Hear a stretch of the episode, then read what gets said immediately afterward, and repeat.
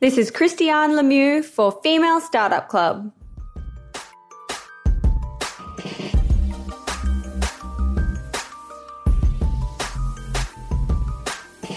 Hey, and welcome back to another episode of Female Startup Club. Today I'm joined by serial entrepreneur Christiane Lemieux. She sold her first company to Wayfair in 2013, going on to be their creative director, and now owns The Inside, a tech company that creates stunning, custom designer furniture at an affordable price for the modern consumer. Christiane shares her journey of selling her first bootstrap company through to launching a VC backed startup and her new book, Frictionless, which has just been released, where she's sharing all of her learnings and lessons along the way among interviews with the most successful founders from all around the world. We also talk about where we should be focusing our marketing efforts right now and how the global pandemic has shifted our mindsets in both business and our personal lives. This is Christiane for Female Startup Club. Running a business is hard, but your email marketing doesn't have to be. With Aweber's easy to use email marketing platform, you can stay connected with your audience, write new content faster, sell more, and grow your business all without having to become an expert in yet another business tool. Start today at aweber.com slash podcast. That's A-W-E-B-E-R dot com slash podcast. Aweber, simpler email marketing. Cool fact, a crocodile can't stick out its tongue. Also, you can get health insurance for a month or just under a year in some states. United Healthcare short-term insurance plans, underwritten by Golden Rule Insurance Company, offer flexible, budget-friendly coverage for you. Learn more at uh1.com. Hey Dave. Yeah, Randy. Since we founded Bombas, we've always said our socks, underwear, and t-shirts are super soft. Any new ideas? Maybe sublimely soft. Or disgustingly cozy. Wait, what? I got it. Bombas absurdly comfortable essentials for yourself and for those facing homelessness. Because one purchased equals one donated. Wow, did we just write an ad? Yes. Bombas. Big comfort for everyone. Go to bombas.com slash ACAST and use code ACAST for 20% off your first purchase. Introducing Wondersuite from Bluehost.com. Website creation is hard. But now with Bluehost, you can answer a few simple questions about your business and get a unique WordPress website or store right away. From there, you can customize your design, colors, and content. And Bluehost automatically helps you get found in search engines like Google and Bing. From step-by-step guidance to suggested plugins, Bluehost makes WordPress wonderful for everyone. Go to bluehost.com/wondersuite. Let's get started then. I'm so excited to dig into your origin story of the inside and also even going back to Dwell Studio. Wherever mm-hmm. you want to start is where we want to start from. Well, and, and you know what the interesting thing is it, it weaves in and out with the UK in like lots of really beautiful ways. So I am what the tech community calls a creative.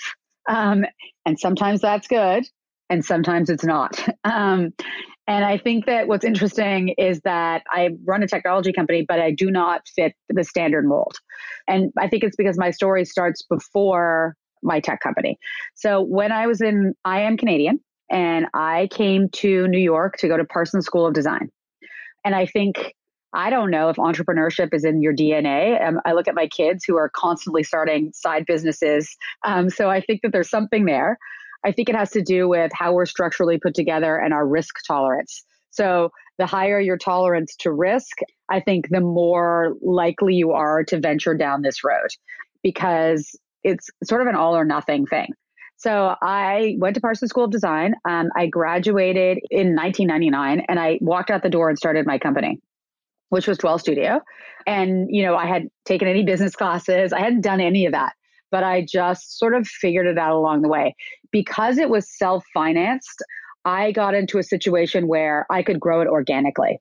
So, and I can I can talk about the nuance difference between having investors, which I do in the inside, and not having investors, which I have in a whole bunch of side project companies that I have in addition to Dwell Studio. So I was able to do it organically. There wasn't the sort of scaling necessary to make your investor base happy. So I organically grew it over 13 years. I had a couple of very serious sort of inflection moments.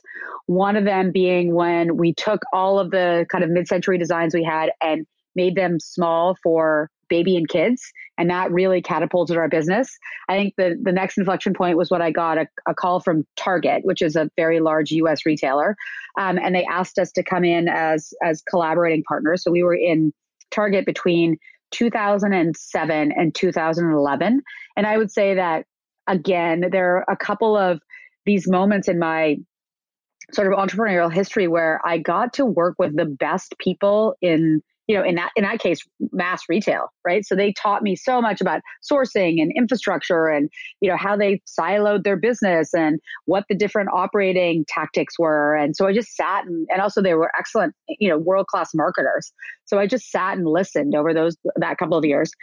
And then uh, we we wanted to sort of pivot and go up market. So we left Target in 11, opened our first retail store in New York City, pursued a licensing model that was really beautiful, um, high end, allowed us not to carry inventory, you know, wholesale effectively.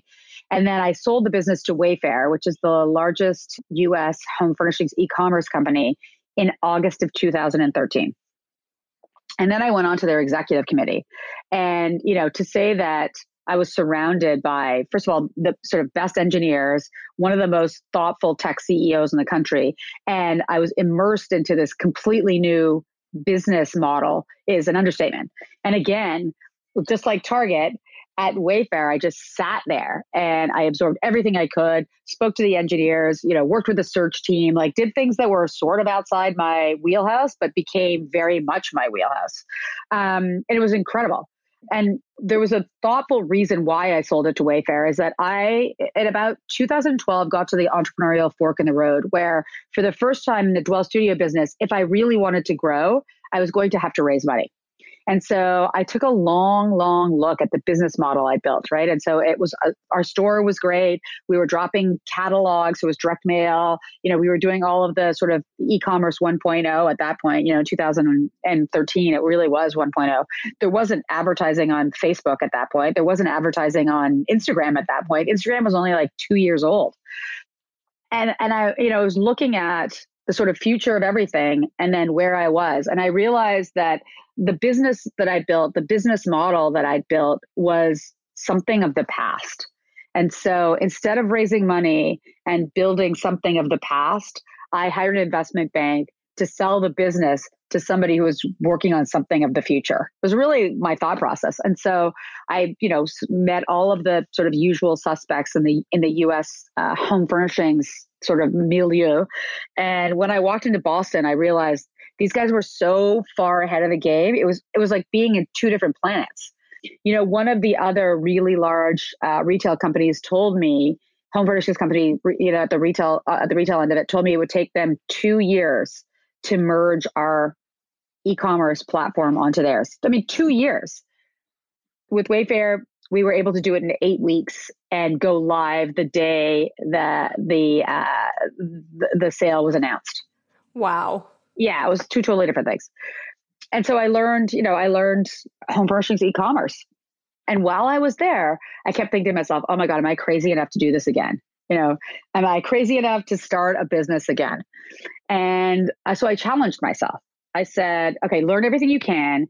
And if you can figure out how to do what Wayfair is doing beautifully, which is e commerce, frictionless, no inventory, large selection, right? If you can do that, drop ship, largely drop ship, like logistics they've got figured out. If you could take all of the best of what they've done and then figure out how to merge it essentially with all of the best of what you built at, at Dwell Studio, which is design, um, you know, custom, exclusive. So, you know, one of Wayfair's underlying problems is they, because they don't hold inventory, um, you know, Amazon and Wayfair share a lot of the same SKUs, the same units on their site. Right. And so right. then it becomes, you know, then it becomes like, how do you build a moat around your business? I mean, how does anybody really? That's going to be the existential question for anybody who does anything in retail ever is like, where do you fit in the Amazon puzzle?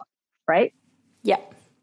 So I think what Wayfair did beautifully was they understood that it's complex in terms of logistics. And so they got enough market share that Amazon can't take their business anymore. Um, but I really wanted to think about what, how, how do I build a moat around my business against Amazon, and then how to do, how do I do the things that I'm good at. And so I challenged myself to do that, um, and it had everything to do with supply chain, new 3D modeling technology, and then digital printing. And so I immersed myself into that. I left Wayfair in 2016. I built the supply chain. And then I got my first investor, which I'd never, I didn't even go looking for. Um, a friend of mine was like, You have to meet this un- unbelievable woman named Kirsten Green. And Kirsten Green, she's probably the best US uh, consumer investor. She runs a, a company called Forerunner. Um, and so I met with Kirsten and she said, We're going to do this. I'm going to write you a pre seed check. I was like, I don't even know what that is, but I'll Google it. Um, figure that out. And then the rest is sort of is history from there. Oh my gosh. I mean, this is a lot. this is a lot taken into five minutes here. It's a lot to process. Yeah. and so when you're at um, Wayfair and you were like, okay, I'm going to like start this new business and you hadn't yet thought about you were going to raise investment, but had you thought, yeah, I'm going to go out and look for a business partner or like what was the kind of, because it's just a lot. I had the benefit of having done this before, right? So it's pattern recognition, it's understanding like the underlying structure, like all of those things were firsthand knowledge I had, right? So I knew how to set up an LLC. I knew how to, you know, sort of uh, copyright whatever thought process I had, like all of those structural things. I, you know, I had a corporate lawyer, like I had all that stuff. So, um, and I understood, but you know, when you're thinking about a business, like the first thing you need to do is make sure you can get the URL with dot com. Like it means it's a, it means a lot. So whatever your name is like the first thing you have to do is think about your name and then see if you can find it on you know godaddy or wherever you're going to get your url it's as simple as that. And so the inside it seems like something that wouldn't have been available. I bought it. I had to pay $16000 for the url i mean some of the ones we were looking seems at people wanted yeah that's pretty good. It's actually not yeah. bad. Yeah it's not bad. Um, no because some of them were like 250k i was like i'm not paying 250k for a url like yeah. I would have to, in order to do that, I would have to have a really substantial existing business that could support that, you know, the purchase of the dot com, right? Like it made no sense for us. So I also, you know, I also know that everything is negotiable, right? Every entrepreneur should know that. So like I got on the phone with GoDaddy. I was like, I'm not, you know, I think they started at like 45. I'm like, I'm not paying that. I'm like, I'm interested, but here's what I'm going to pay you. Like I tried for 15 and we ended up at 16.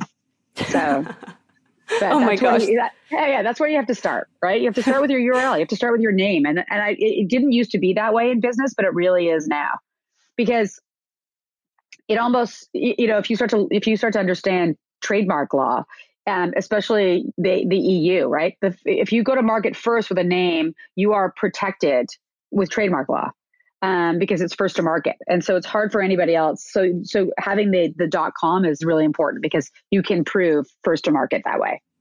Right. Yeah. Amazing. So yeah. I want to talk about the capital raising process. I think I read you raised a few million dollars. Um, yeah. You said that they you kind of got introduced to um, Kristen, was it? Kirsten. Yep. Kirsten, sorry. So, yeah, one of my college friends, what I told him what I was doing, he's like, "This is a really interesting idea. You should talk to Kirsten Green. She she understands consumer better than anybody else." I was like, "Okay." So you know, I happened to be in San Francisco anyway, so I sat down with her and I was like, "Wow, she really does." And also, when I started to understand what the rest of her portfolio companies looked like, I was like, not only does she understand, like she sort of has the Midas touch. So I want to know what she knows. In the same way I you know, sat in Target and then I sat in uh, at, at Wayfair. Like I wanted to understand what she understood. So uh, so she she got involved really early on. And she kind of led the round, right? You have like a number of she investors did. now who yes. are also like high profile, um, you know, yes. really interesting um, D2C brands, uh, yes. people in the e commerce space. What were some of the learnings that you found from going through that process that might be relevant for other people, other women who are looking to fundraise? Um, well, fundraising is a, is a full time job. I mean, honestly. So I feel very lucky that Kirsten landed in my lap. But that being said, I mean, it is possible to do. I mean, you have to have great materials. You have to have a great story. You have to be extremely passionate about what you're doing. You have to do your research and find out who the right investors are. So I would say that, you know, if I had to start from scratch today, I would think about what my business looked like and then I would research, you know, you can go on things like Crunchbase or TechCrunch or, you know, all these different things. And you can find out if there's something that's tangential to what you do, you know, who in the investment space is touching on Uh, some not you don't it won't you don't want investors who are doing something exactly the same because they won't there's a conflict of interest so they won't invest in you. But somebody who has who's philosophically aligned with you know because there are people that invest in sustainable businesses there are people that invest in female funded businesses there are people that invest in I, I don't know design brands. Like so you can start to map out who the right targets are for you because i think that just sort of going for everybody is a going to take up too much of your time b you're going to be told no too much and that's really like it's it's it's like demoralizing honestly so gets to the core of your oh, of your like yeah. heart and because here's the other thing about raising money is that 98% of people are going to say no um, because you're, you know, it's going to depend on what their their investment philosophy is. It's going to depend on what your chemistry is. It's going to depend on what the you know the economy looks like. Um, you know, in our last, in our, in, just in this last round, you know, post WeWork, um, we went into it pre WeWork and then fundraising through WeWork. And the, the problem is, is that, you know, before WeWork, people were throwing at money, money at businesses and thinking about scale, right? So you may not be profitable today, but just like Jeff Bezos, you'll, you know, you'll get to the top of the mountain and then you'll summit it. And then after that, you'll be highly profitable, right? So we're going to give you the runway to be unprofitable for many, many years. Well, after WeWork, that stopped. Right. And so they want to, all of a sudden, investors wanted to see profitability in the near term and not necessarily the long term. And they wanted to see in the near term and not necessarily allow their portfolio companies just to take market share. So it was like this radical change in the middle of our fundraise. So you have to also be able to pivot, right? You have to be thoughtful. So now I would say that, you know, if you're going out to raise money, you have to show profitability in the nearer term than you did, you know, even 12 months ago. So I think that that's a really important thing. Um, so it's really understanding where the market sits right now and then finding those people that are you know, philosophical, like that are in your Venn, that are philosophically aligned somewhere with you, and then strategically going after them and not just going after everybody. Because it, it, it, one, it helps you with the time commitment that, that it takes because it's uh, extraordinary. Although with Zoom now, everybody, it's probably a lot easier because you know, I took like 60 subways a day in New York just to go to all these different meetings. Um, but also it will sort of mitigate the number of no's you get, which is soul crushing. Um, and it will help you to the finish line faster. So the extent you can research up front, do that, and then really, you know, speak to the people that are more likely in your yes camp. Yeah. Yeah. And you know how you were saying just now about how, you know, you had to pivot to become a, a, you had to sort of forecast to be a brand that was going to be more profitable sooner versus like the long term profitability game. What were the kinds of things that you changed in your actual strategy then? Like, did your launch plan and everything change at the beginning? No, no, we've had to pivot all the way through. A lot of it is overhead, right?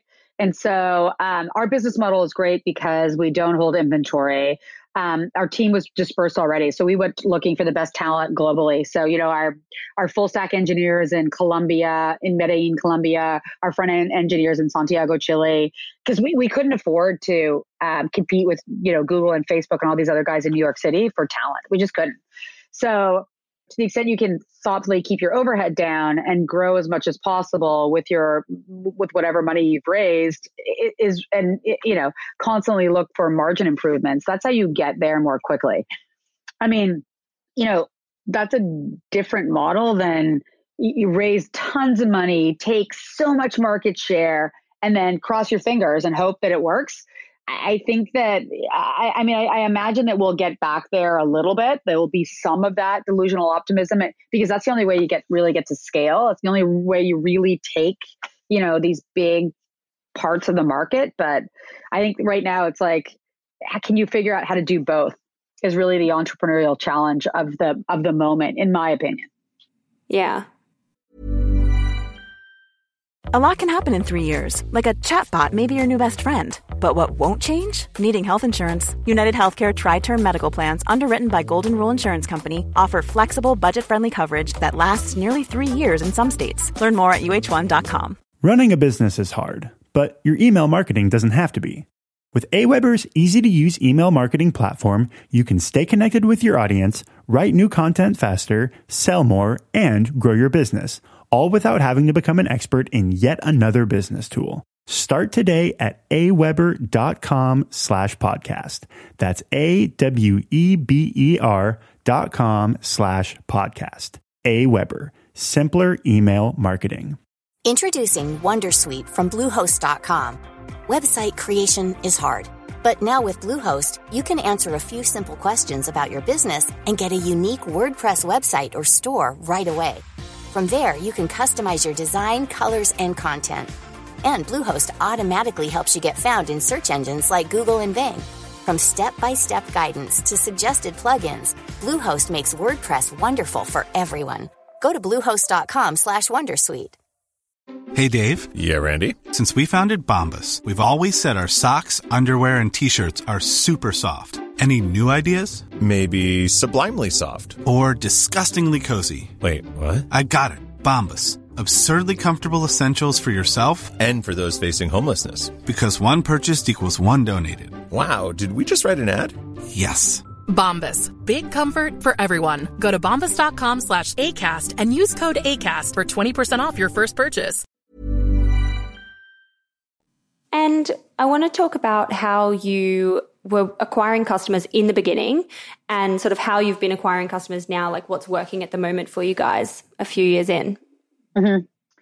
I mean, you know, as a digital first brand, we're doing all of the sort of usual suspects, whether it's, you know, Facebook advertising on Instagram and Facebook and, you know, Google AdWords, Google Shopping, all of these things. Um, you know, and there's like pretty easy margin calculations, like sort of thoughtful and responsible companies spend between 25 and 30% of their margin on marketing as they grow. I mean, we, all those, those things. I mean, we had, the only way I know how to, bus- to build a business is is having design actually lead your lead your marketing effort. So beautiful images, right? So because that's what stops us on the endless scroll, right? I mean, if you see something that's amazing, um, that's how you you stop on your whatever whatever feed you are looking at, whether it's you know from TikTok on down. I mean, if it looks great, you're going to stop.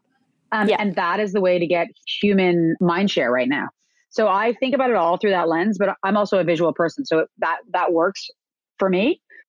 You know, there are some really interesting, very very advanced marketing companies in New York now that understand. I mean, I'm sure globally as well. I just run into them in New York because that's where I happen to be. I'm sure there's excellent ones in London and Paris and Berlin and Hong Kong and everywhere. Um, but who who understand the sort of Instagram science down to you know there's certain lighting that stops people versus others. So you can use data to back into creative in really effective ways. I haven't gone down that road yet, but two people in my portfolio cohort have, and the results are astonishing. So it's really about, you know, really now it's about how you storytell, how you create beautiful imagery, how you stop the endless scroll. It's dwell time, right? So the longer Yeah. you can get people to look, to dwell on your asset, the better off you are. The higher your conversion is going to be. So I think about it all through the visual lens. That's that's just me though.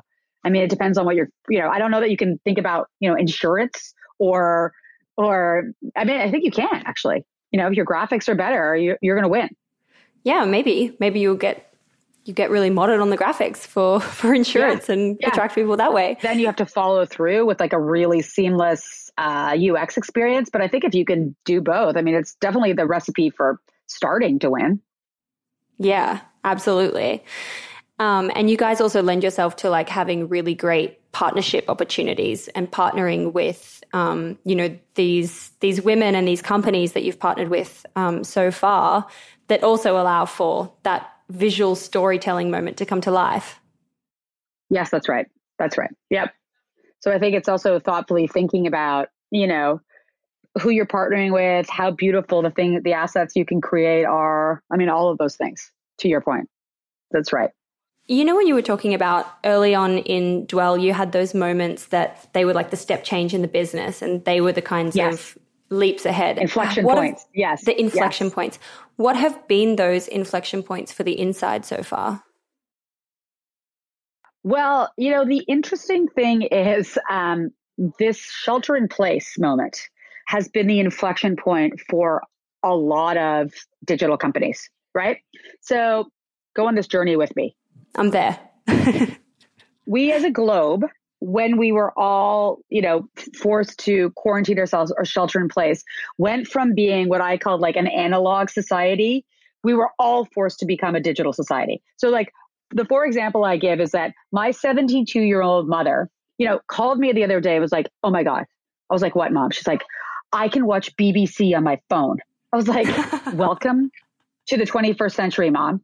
Um, and, I said, you, uh, you know, you have to understand that while you were sitting at home, I don't know, doing what, we were all enjoying this. But I'm glad you're here. And so this woman who, you know, thought that technology was a waste of time and, you know, was taking me outside my head. I mean, every single, you know, all of things that a 72 year old mom would tell you, um, she realized now is actually not true. And she also realized that she can navigate through technology and pick and choose the things she wants to interface with and she can ignore the ones she doesn't want to right? It's like a menu. It's like a lifestyle menu right? And so we all did that globally. So we all became digital first consumers. No citizens. I let's say digital first citizens at the same time. All of us. And so the companies that were digital first obviously had a, you know a huge advantage in this particular scenario. The companies that were digital first and then you know my book frictionless really had a scenario like where they were going to win. And then on top of that if you were in one of the categories like home furnishings athleisure turns out alcohol as well like one of these categories that everybody was looking uh, cooking so pots and pans, like all of these digital first brands that got into the cooking space killed it, are, are killing it versus, you know, digital first brands that are in travel and suitcases and like all these other things that came to a full stop. So if you happen to be in one of these categories, I mean, you are able to use not only demand, people being at home, you know, general digital citizenship now, and then lower costs of advertising. I mean, this was the crucible for all these businesses. And it's really interesting. So I wrote this book in, you know, I finished it in, at the end of 1999, so beginning of, of, of 2020. And then I went back and interviewed. So I mean, it was important then, like the idea of frictionlessness then. And then I went back and interviewed some of the people in the book, and like what they've seen in the last nine weeks is insane. So, one of the founders who has a direct to consumer personalized hair care business said they did 10 years of e-commerce adoption in 10 weeks. Oh my god. So they gosh. got to the yeah, they got they had modeled out um, their business going from 15% to 35% between 2020 and 2030 and it happened in 10 weeks. So Holy heck. yeah, yeah. I mean, I could go on. And I have so many data points around this. It's insane. But it is because we all, you know, it's because their customer used to buy, you know, fancy shampoo at the salon when she, he or she went to get their haircut and no one's getting their haircut, no one's going to the salon. So they found them online, you know? And I think uh, it's fascinating to me. It's just when we walk out of this, which we are now, it's not going to look like what it used to you know and i think in the us we're starting to see which companies are going to make it out and some of the biggest companies in the us aren't going to so there's going to be a lot of bankruptcies between now and october november like a lot um, of large scale bankruptcies because it's the end of it, this really marks the end of an era like not only philosophically but you know in every single way so Wow. if you were yeah if you were set up uh, in the kind of digital first, you will walk out of this. If you weren't, if you were one of these incumbents that was trying to catch up, I, I think that there's, you know, for some of these guys, it's the, it's the, it's the end. Ay, ay, Yeah. ay. Gosh, it's a crazy time, isn't it? You know, I think it's better to know exactly what you're facing than not, right? Like, like we have to take our heads out of the sand um, because there are ways you can get your business ready to ride through this. Versus if you're sitting there thinking, "Oh, it's going to go back to the way it was," like, I, I, I, let me be the first person to tell you it's not. It's not. So, how can I help you, or how can we help you, or how can um, you know the world thoughtfully help you get to the next place? Because the next place is where we're all going. Yeah. And I imagine for you in particular, and any brand who was kind of thriving during this particular time, you've now set yourself up with this foundation that coming out of this, you can kind of explosively take on more market share, grow bigger, grow faster, that kind of thing. I think so. I think so. I mean, I think that there are, I mean, I think that it works even better for companies that are kind of omni-channel already and set uh, set up for real explosive growth after this because what they can do i'm not quite there because our company is too too young but what they can do now is walk into you know retail scenarios that that will be vacated by some of these larger brands who won't make it through this so I think it's going to be this incredible shift from some of these digital first brands that are pretty sophisticated. Like I can see Amazon opening, you know, they have they have storefronts here that they're beta testing. I can see them opening a ton of them now. And that Amazon becoming the new department store, which is what I think will happen on the retail landscape. You know, as we lose some of these historic incumbent ones, I think that, you know, Amazon will be our basic purveyor for everything. Yeah. Wow. Yeah. Crazy. Yeah. It's it's gonna be it's gonna be some big changes for the rest of this year, that's for sure. For sure. Gosh. Um, and I want to say congratulations for your book because it's coming out really soon on the 23rd, I think. Yeah, next week. Your book will be out by the time this podcast goes live. Um, right. But I will be ordering a copy. I'm so excited to read it. Looks like it's just packed full of loads of value and loads of different people, um, insights coming in there. Yep. Is it about your journey so it's structured in my journey, but what I really wanted to do was to bring in as many points of view as possible. So it's structured in the journey. You know, my underlying philosophy was if I w- w- wrote a book um, for the, you know, 12, 13 years of Dwell Studio, it'd be worth nothing now except for, you know, kindling for your fire because everything changed. And so I talked about frictionless, which applies to, really applies to this post COVID time. Now it's really important. Now it's not even a you know, it's not even a, a, a sort of an idea. It's it's fundamental. The companies that because what we realized, I think, through technology and through becoming digital citizens, it, all, all of us at once, is that you know the only non-renewable resource we have as human people is time. Right? You can't pay for it. You can't go find it you can't manufacture it. You you can't. We we have whatever how many twenty seven thousand five hundred days on Earth, whatever it ends up being, and you don't get extras, right?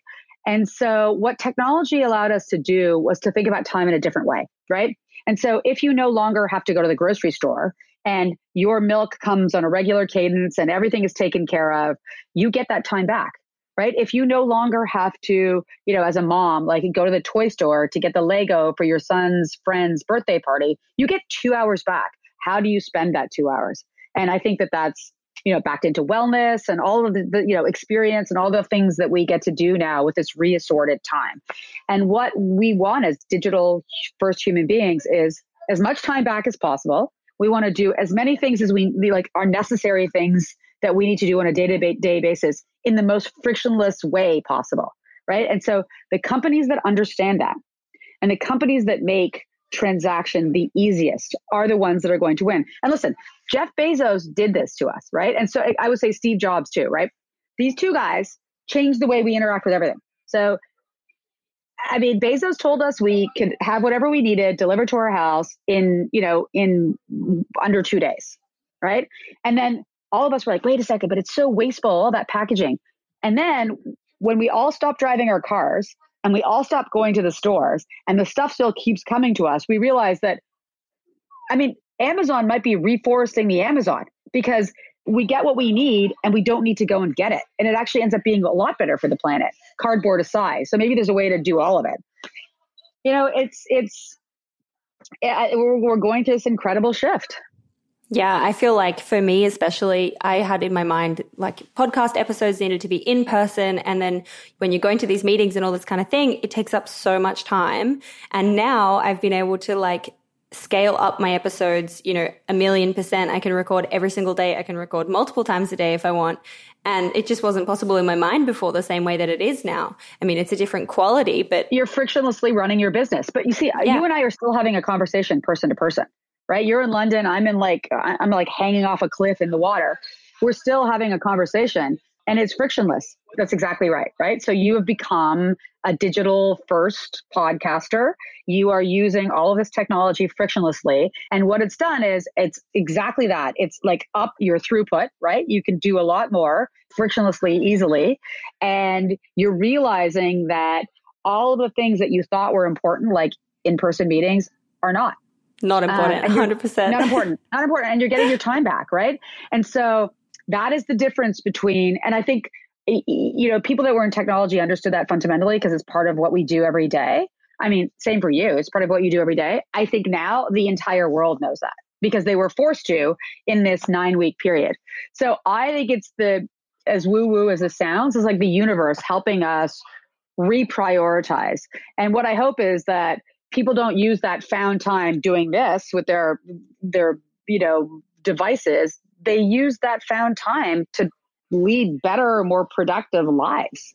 Yeah, um, learn more, take care of themselves, research new things. Yeah, think about how they can, you know, how, what they can impart to their children in that. You know, if you're not on the subway and you get to spend that time with your kids, I mean, it's really valuable to them too. And like, and then how can you take that time and give back, right? How can we thoughtfully restructure, reprioritize? Because if we don't have to grocery shop, you know, we can raise money for our favorite charity instead.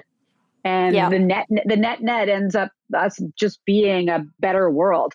And so I think about the frictionlessness of technology not as a bad thing, as a good thing. And so I'll circle right back to this. And now I have my mom who's 72, who told me what I was doing was crazy before on my team. And that is what we've gone through in the last nine weeks.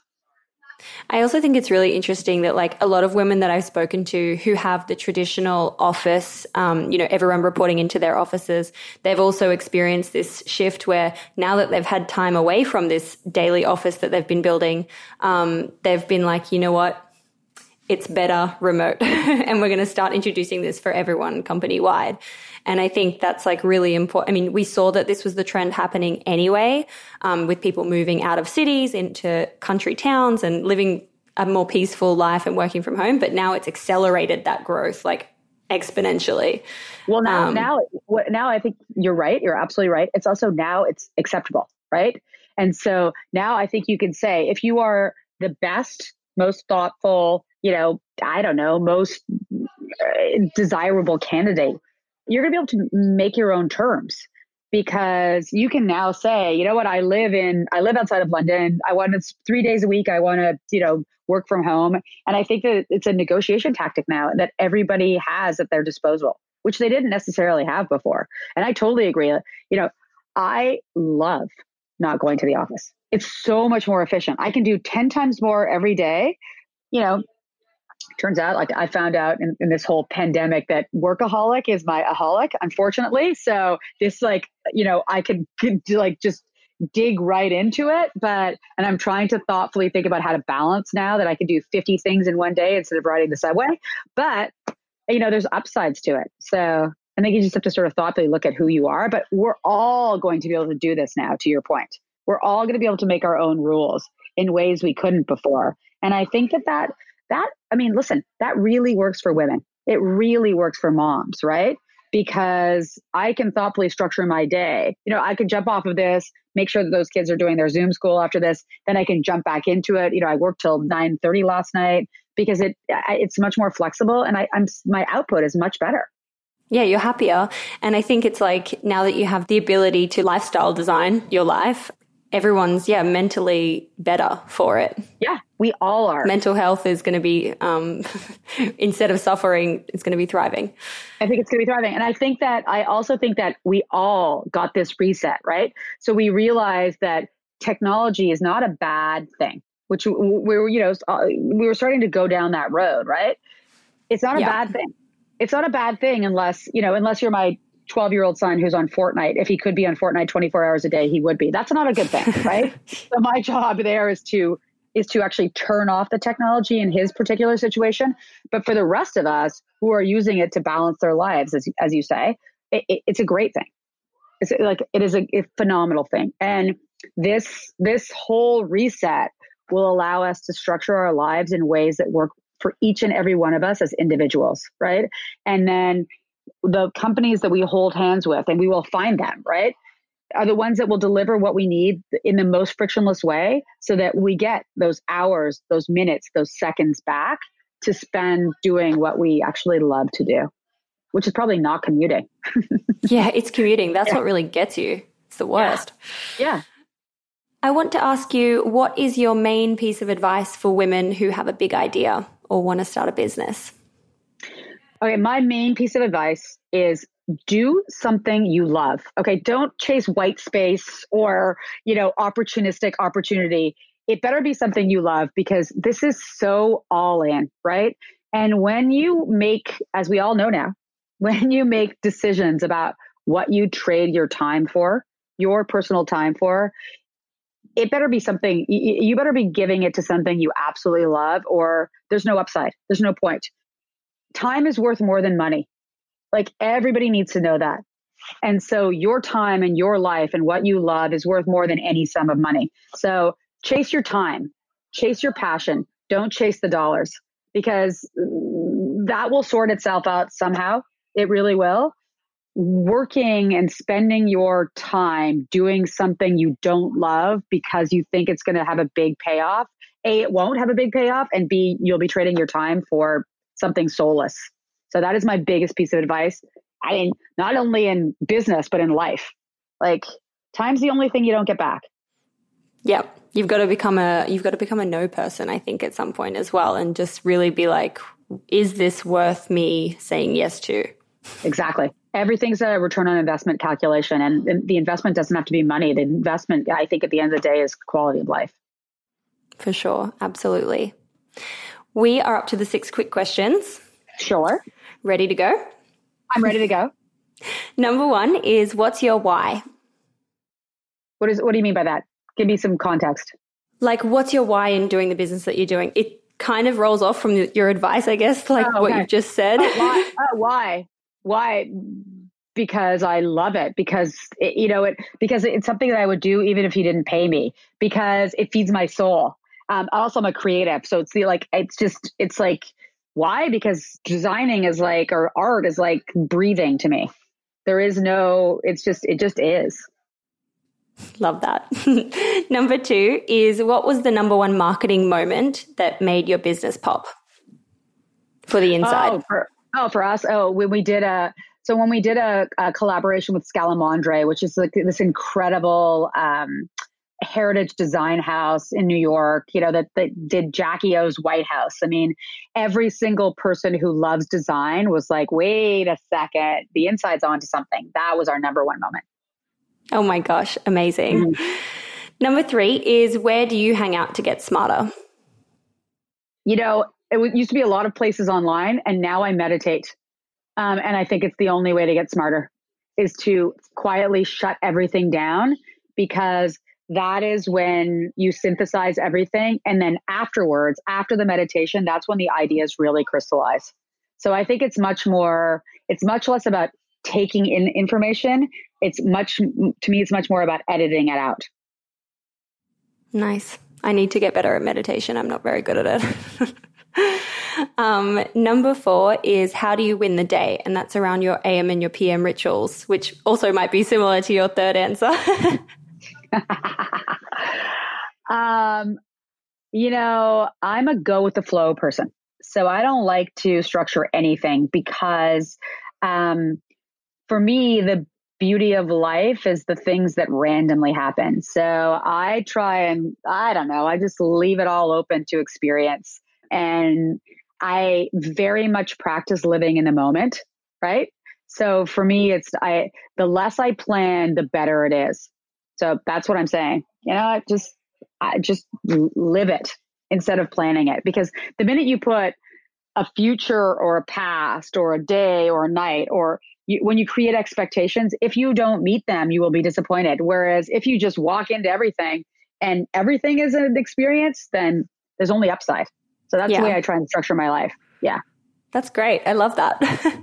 um, question number five is if you only had $1,000 left in your business bank account, where would you spend it? Oh, marketing right now. because my one thousand dollars that like nine weeks ago was it was you know was one thousand dollars is probably worth ten thousand dollars today. So I'm gonna just like push the gas pedal and get the message out to as many people as possible right now. Is Instagram your like best performing channel? Do you think? Yeah, for sure. So great. What? Because it's a visual brand. What would we do without it? I also, I'm like thinking like, what is the next? So I think TikTok is the next Instagram um, only because I just lived through all of this, you know, craziness in New York. And half of the information was disseminated on Instagram, and the other half, I would say, was thoughtfully disseminated on TikTok. And so um, I am going to spend a lot of time figuring out how to Instagram TikTok. Great. Yeah, I look so forward that's, to another seeing piece it. that's another piece of information. Uh, you know, people keep saying, "What is the next Instagram?" It's TikTok. By the way, just I'm just saying that out loud. So go figure it out. I need to figure it out. I'm a consumer in that I'm watching on there, but I'm not like actively. Um, I'm just stalking, basically. I'm just learning it through stalking, but I haven't So actually. stop stalking. Just start start iterating. Like I would say, just especially with what you do, because you can do you can do short videos and upload them, and then you can you could you know you could preview every single one of your podcasts on TikTok and just get it out there. Um, but start building that. Start building that. It's it's an interesting thing because it's one thing for individuals and a different thing for businesses, and businesses haven't really figured it out yet. But be on the forefront and figure it out. Yeah, I need to figure it out. I'm going to look at it Yeah. after this. Yeah, yeah. You've inspired me. Yeah, yeah, no, do it. I'm serious. Um, and last question is how do you deal with failure? And it can be personal experience or your mindset. failure is the best thing that can happen to you. And I know people say that all the time, but it really is because all the lessons are learned in failure. They're never learned in, you know, when when things work perfectly, you're not learning anything because you, you already know you've already been there. The harder the fall, the more you learn. So um, I embrace it, like literally. And how many times can I fail a day, and how, and what can I learn from those failures? Um, because also failure means that you're taking a, a chance. That's the only way to start and grow a business. You got to be willing to to you know Fall and get back up again. yeah you got to fall and get up again you got to you got to and i think that, all of the lessons are there Yeah, so for sure. think about failure as an opportunity Oh, I love that. I will. Thank you so much. I've loved learning and Thank listening to you, same learning from Yeah. you, rather, and listening to you. Uh, uh, i've loved learning from you too yeah it's been Thank great you for being on the podcast. thank you Hey, it's Doone here. Thanks for listening to this amazing episode of the Female Startup Club podcast. If you're a fan of the show and want even more of the good stuff, I'd recommend checking out femalestartupclub.com where you can subscribe to our free newsletter. We send it out weekly covering female founder business news, insights and learnings in D2C, and interesting business resources. And if you're a founder building an e-commerce brand, you can join our private network of entrepreneurs called Hype Club at femalestartupclub.com forward slash hype club. We have guests from the show joining us for intimate Ask Me Anythings, expert workshops, and a group of totally amazing, like minded women building the future of D2C brands. As always, please do subscribe, rate and review the show, and post your favorite episodes to Instagram stories. I am beyond grateful when you do that.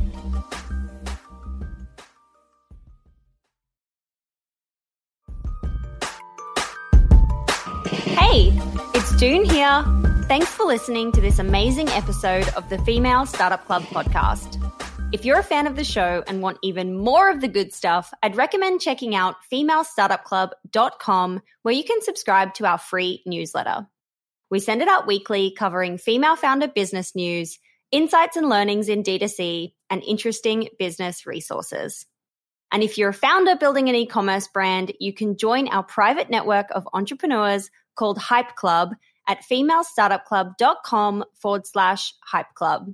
We have guests from the show joining us for intimate Ask Me Anythings, expert workshops, and a group of totally amazing, like minded women building the future of D2C brands. As always, please do subscribe, rate and review the show, and post your favorite episodes to Instagram stories. I am beyond grateful when you do that.